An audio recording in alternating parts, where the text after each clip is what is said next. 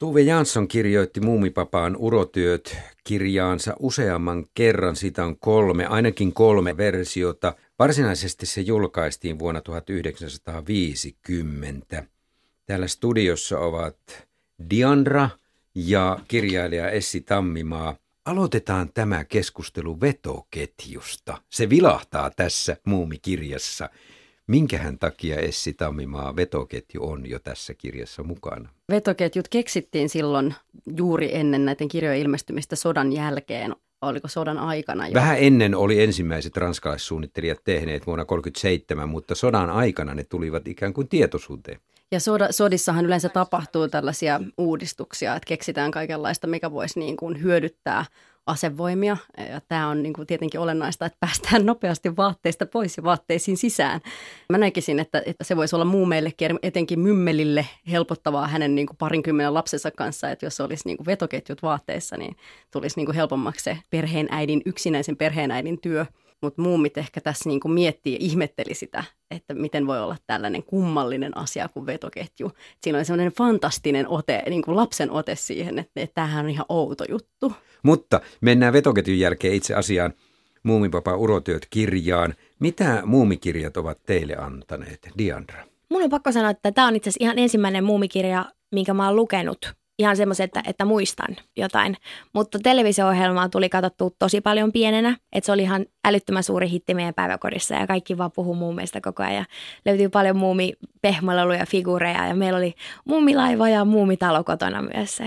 Ja nyt sinä laulat tunnusmusiikin muumielokuva, Kyllä, eikö näin? joo. Biisin nimi on Talvimaa ja sen on säveltänyt ja sanottanut Jori Sjöruis ja Paula Vesala. No Essi Tammimaa, mitä kirjailijalle antavat muumikirjat? se on tietenkin varmaan Tuume Janssonilla ollut vähän ärsyttävää, että hänet muistetaan ja tiedetään niin kuin nimenomaan näistä muumeista. Mä rakastan kyllä siis Tuume Janssonin kaikkia kirjoja, mutta mä muistan, että mua ärsytti pienenä niissä muiskirjoissa se, että se haluaa aina lopettaa kaiken sellaiseen niin kuin anti-antikliimaksiin, että mitään ei tapahtunut eikä päästy mihinkään tulokseen. Ja muumeissa taas, niin tapahtuu koko ajan hirveästi. Ja mä tykkään erityisen paljon siitä niin kuin tavallaan, miten anarkistisia muumit on että vaikka siellä ehkä kotipuolella on sellaista 50-luvun sävyä, että mamma hoitaa kotia ja isi saa sitten, muumipappa saa niin kuin huidella ja, ja unelmoida – ja tehdä kaikkea niin kuin hienoa ja tavoitella semmoista kuuluisuutta tai jotain hienoutta. Mutta sitten se on niin semmoinen lapsen maailma ja se, siinä on jotain niin kuin uskomattoman upeata siinä, että millä tavalla ne niin kuin näkee sitä maailmaa sellaisesta niin kuin lähtökohdista, mitä me ei enää nähdä. Että lapsena voi ehkä nähdä, että muumit ikään kuin on, on aikuisuuteen asti ne on, ne on, tai onko jotain muumien aikuisuutta, ehkä se on se kysymys. Ja kai tajanomaisia asioita tapahtuu ja ne ei ole yhtään kummallisia, mutta vetoketjut sitten on tosi kummallisia. Mutta tässähän on äh, jo se asetelma, että muumipappa muistelee omaa lapsuuttaan ja sitten hän on jo aikuinen ja sitten hänen lapsensa kuuntelevat sitä mennyttä aikaa. Diandra, millä tavalla tässä lasten maailma äh, ja aikuisten maailma, miten erilaisia ne ovat keskenään? Varmaan tämä muumipapan oma lapsuus on ollut tosi erilainen kuin muumipeikon lapsuus, että, että jotenkin sitä sarjasta silleen just tästä kirjasta, niin tota, Muumipekko seikkailee siellä laaksossa ja tapahtuu kaikki jänniä juttuja, mutta ei nyt ihan näin hurjaa kuin mitä tämä muumipappa kertoo tästä omasta lapsuudestaan. Ja sitten tässä kirjassa vilahtelee paljon niitä niin kuin löytölapsia ja on itsevaltiasta ja paljon kaikki eri kiehtovia paikkoja, missä seikkaillaan ja aika vaihtuvia. Ja sitten toinen juttu, mitä mä kiinnitin huomiota, niin tässä kirjassa tämä ajan taju on aika nopea. Tai just tämmöinen, että laivat maalataan niin kuin sekunnissa, vaikka mä kuvittelen kuitenkin, vaikka on just pikkumyy kuvataan tosi pieneksi ja sitten se Rontti Edward on ihan suuren suuri, niin sitten joku iso laivakin, missä nämä menee, niin yksi maalaa sen hetkessä ja tälleen niitä. Kyllä tämä niinku, mä itse luen tosi paljon, ja pienä luin kanssa tosi paljon kirjoja, mitkä niinku kertoo ihmisistä. En niinkään hirveästi fantasiakirjoja. Niin kun taas tämän kirjan maailmaan, niin tämä oli niinku ihan ihan eri, mihin mä oon itse tottunut lukemaan. Tämä, mitä sanoit Diandra fantasiamaailmasta, niin mm. tässähän on kiehtovasti se, että tässä on fantasiaa paljon ja sitten on sitä niin sanottua arkitodellisuutta. Miten kirjailija Essi Tammimaa Mun mielestä toi oli hirveän hyvä pointti toi, niin kuin, että tietyllä tavalla tässä niin kuin lähdetään luomaan se maailma, missä sitten ne, lop, ne loput mummikirjat niin kuin elää. Että et lähdetään etsi, että ne lähtee niin kuin löytöretkeilemään. Et se on niin kuin Christopher Columbus, ne lähtee jonnekin laivalla ja sitten ne saapuu jonnekin ja sekin on jännää fantasiamaailmaa. Että se Drontti Edward on siellä, mistä ne lähtee mm. ja sitten se on siellä maagisessa paikassa, minne ne tulee. Niin kuin, et se ilmeisesti on niin iso, että se voi vaan hypätä sinne ilman mitään niin kuin vaikeuksia. Ja sitten se oli mun mielestä mielenkiintoista kans tietyllä tavalla, kun puhuttiin tästä, että muumipappa, sen lapsuus oli tosi erilainen kuin sitten muumipeikon, jolla on tämmöinen turvallinen kotilapsuus mm. kuitenkin, mm. vaikka se onkin aika anarkistinen se niiden maailma. Niin, niin se, mitä ne lapset kyseli, niin ne oli koko ajan kiinnostuneet siitä, mutta oliko tuo minun isä? Oliko tuo minun äiti? Sittenkö te rupesitte minua tekemään? Minäkö tulin sitten mukaan? Että et sitten tavallaan tietyllä tavalla niin totta kai ne oli kiinnostuneet siitä, että miten tämä liittyy minuun, mutta myöskin siitä, että mikä se mun perhesuhde on ja mistä mä oon tullut. Että ne oli sellaisia konservatiivisia sitten ne lapset ja niiden kysymykset, kun muumipappa halusi kuvata sitä, että kuinka niin kuin uljas ja rohkea ja hillitön se Joo. on ollut. Niin, mutta kyllähän ne lapset välillä pyysi muumipappaa kertomaan siitä, ei nyt paheellisesta, mutta niin. siitä sellaisesta... Viiva, viiva, viiva. Niin, niin siinä sanot nurjasta elämästä. Niin, niin. Oli, joo, oliko tämä nyt se, missä sinä elit sitä nurjaa elämää? Joo, kyllä, kyllä. Ja se oli mun mielestä hauskaa, miten siinä just kun sitten ne kysyi tästä niin kuin pahasta elämästä, että lähdikö sinne hattivattien kanssa hengailemaan ja tekemään ihan, ihan mitä sattuu, niin sitten kun se mumi, mumimamma sanoi, että ihan kaikkea ei sitä tarvitse kertoa, että, la, että laita vaikka viiva, viiva, viiva mieluummin. Mun mielestä se oli niin hauska kohta tavalla ajatella, että, että niin, että onkohan toi mumimammakin te, vaikka joku, joku kerta karannut johonkin hattivattien kanssa, kun se ei halua kaikkea kertoa, tai mitä siellä on niin tapahtunut. Tämä on siinä mielessä mielenkiintoista, että Tuve Jansson oli julkaissut jo kolme muumikirjaa ennen tätä kirjaa, nimittäin Muumit ja suuri tuhotulva vuonna 1945, Muumipappa ja pyrstötähti vuonna 1946 ja Taikurihattu vuonna 1948. Ja nyt tässä kirjassa hän kertoo oikeastaan, että mistä muumit ovat kotoisin. Tässä hän selitetään se, että mistä muumipappa löysi muumimamman ja mistä sitten tuli niitä jälkeläisiä. Että tavallaan nurinkurinen tapa kirjoittaa sarjaa vai onko? No jos ajattelee vaikka noita suuria tällaisia hittejä, niin kuin joku Star Wars, niin kyllähän niissäkin on sitten yhtäkkiä episode one, episode two, mm. jos kerrotaan kaikki alku, että et sinänsä se on ehkä, ehkä niin kuin lähdetään usein sit alkulähteelle siinä vaiheessa, kun on ihmiset jo saatu kiinnostumaan siitä. Mutta mun mielestä ne alkuselitykset oli kuitenkin aika semmoisia, niin kuin, että no se mun mamma vaan, se vaan löytyi merestä. Joo. Ei se nyt ihan hirveän pitkällisesti mietitty tuntunut. Siellä se oli aalloissa. Mm.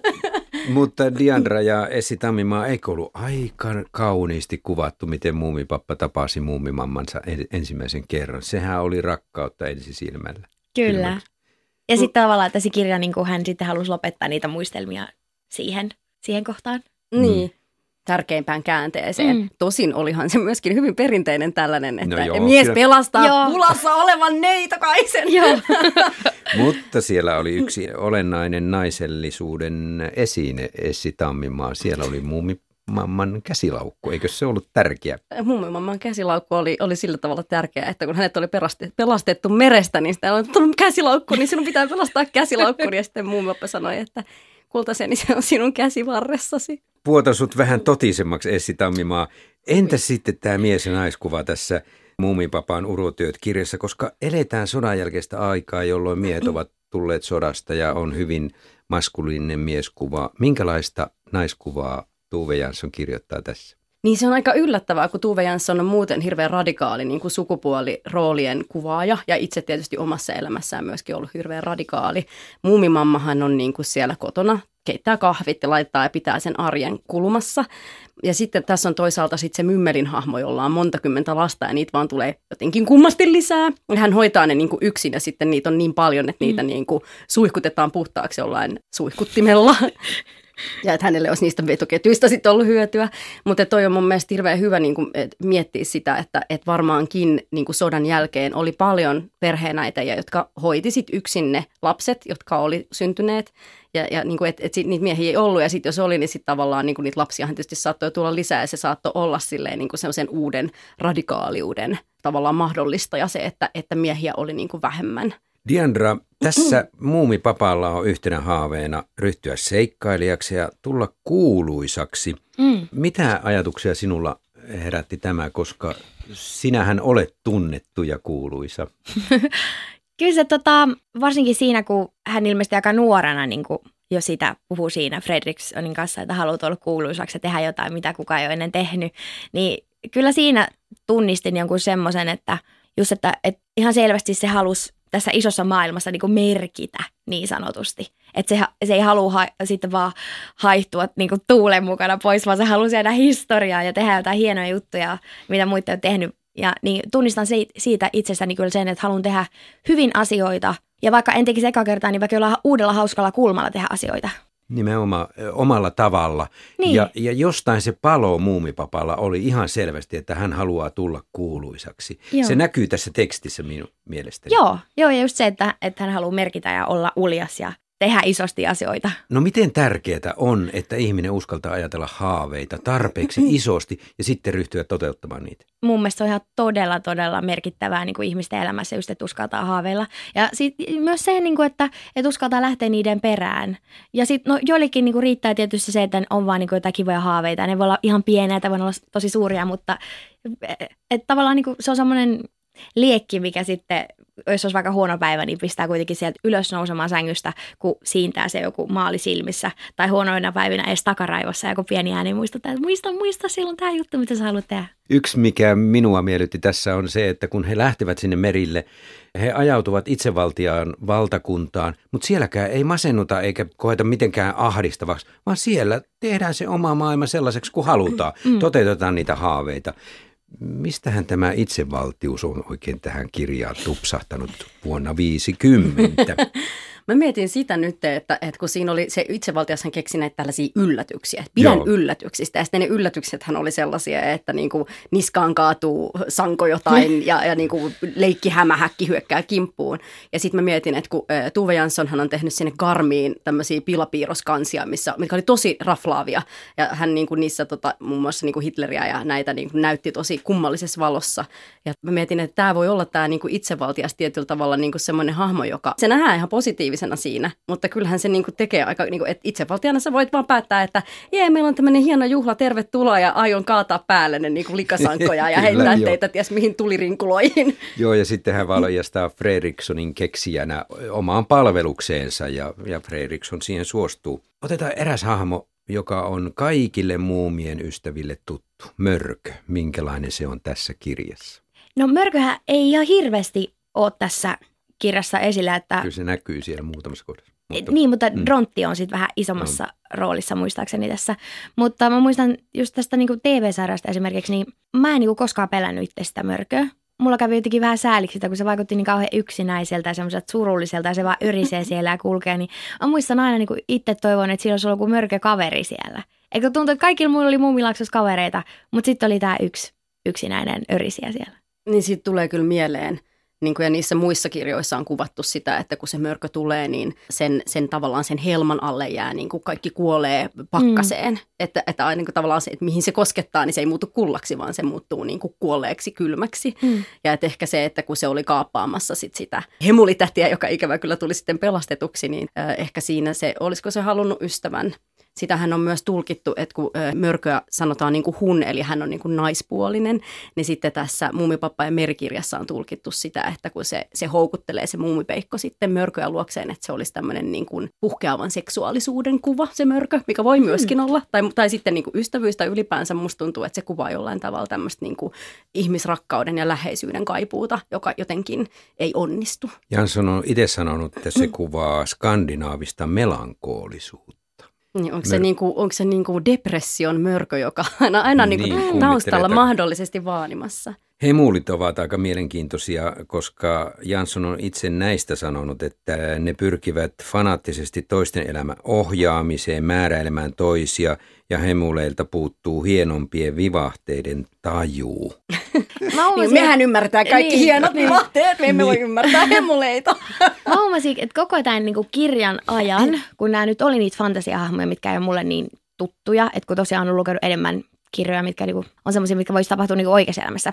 Ja mä huomasin koko ajan, että mä etin niin kuin näistä fantasiahahmoista alitajunnasta tai jossain niin semmoisia mun oman elämän henkilöitä. Esimerkiksi muumipappa mun mielestä tosi niin kuin vahvasti pohjautuu mun elämässä muuhun ja mun omaan ukkiin. Mutta sitten tuli miettineeksi, että onko nämä hemulit ja hosulit ja nämä, niin kuin, että onko hemuli vaikka voinut olla joku Tuvi Janssonin oman elämän joku ärsyttävä täti, kenellä ei ole tunneälyä ketä päälle päsmäröi koko ajan. Ja voiko Hosuli voinut olla vaikka joku niin kuin, tyyppi, ketä vaan hosuu siellä ja häseltää ympärinsä, vaikka joku hänen setä, ketä keräilee jotain postimerkkejä. Ja sitten tämä tahmatassu, niin onko ne vaikka voinut olla Tuvi Janssonin omassa elämässä semmoinen iso poikalauma, kenellä on aina tahmasit kädet ja kun ne tulee kaikkialle, niin ne sotkee kaikki paikat. Niin mä huomasin, että mä hain tästä kirjasta koko ajan mun oman elämän tämmöisiä hahmoja, kun mä en pystynyt ihan samastua niin kuin näihin örkkeihin, ketä siellä menee.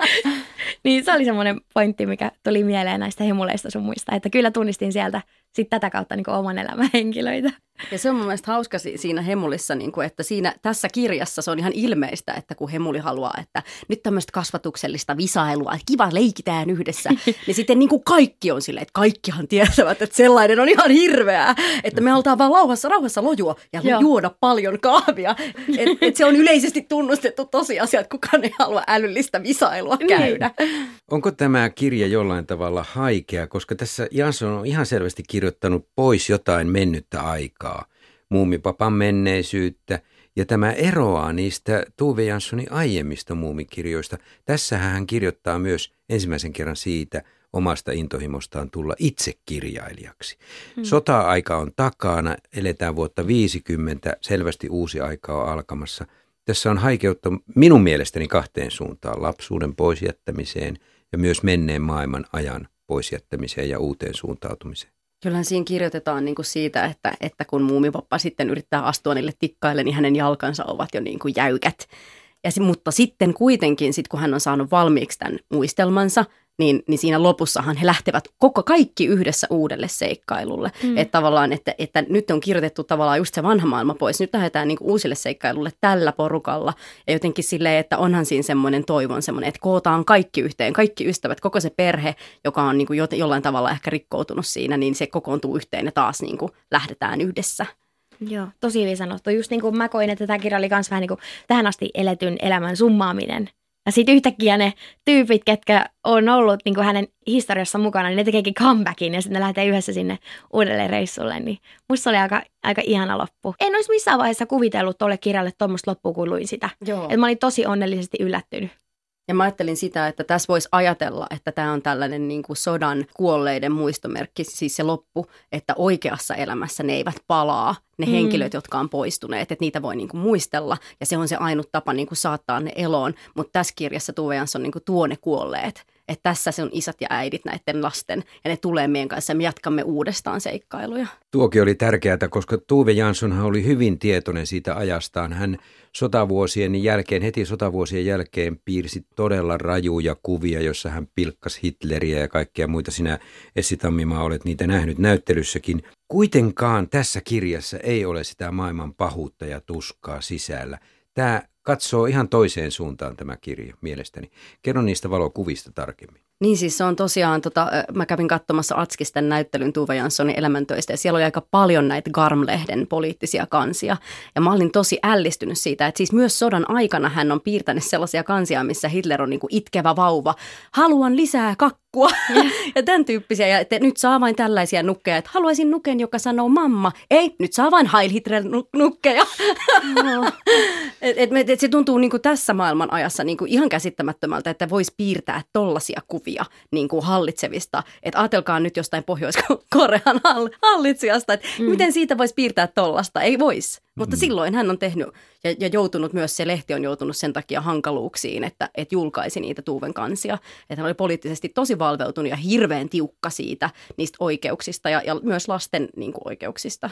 Diandra, miten tärkeää sinulle on, että tuollaisena aikana vuonna 50, jolloin oli kuitenkin lyhyt aika sodasta, niin ihminen kirjoittaa tällaista kaunista tarinaa, joka on myös aikuisille, ei pelkästään lapsille, vaan myös aikuisille. No just toi, että se on niin kuin molemmille, niin mun mielestä se on tosi hieno juttu, että on varmasti antanut tosi paljon iloa ja toivoa tämä kirja siinä ajassa kyllä monelle.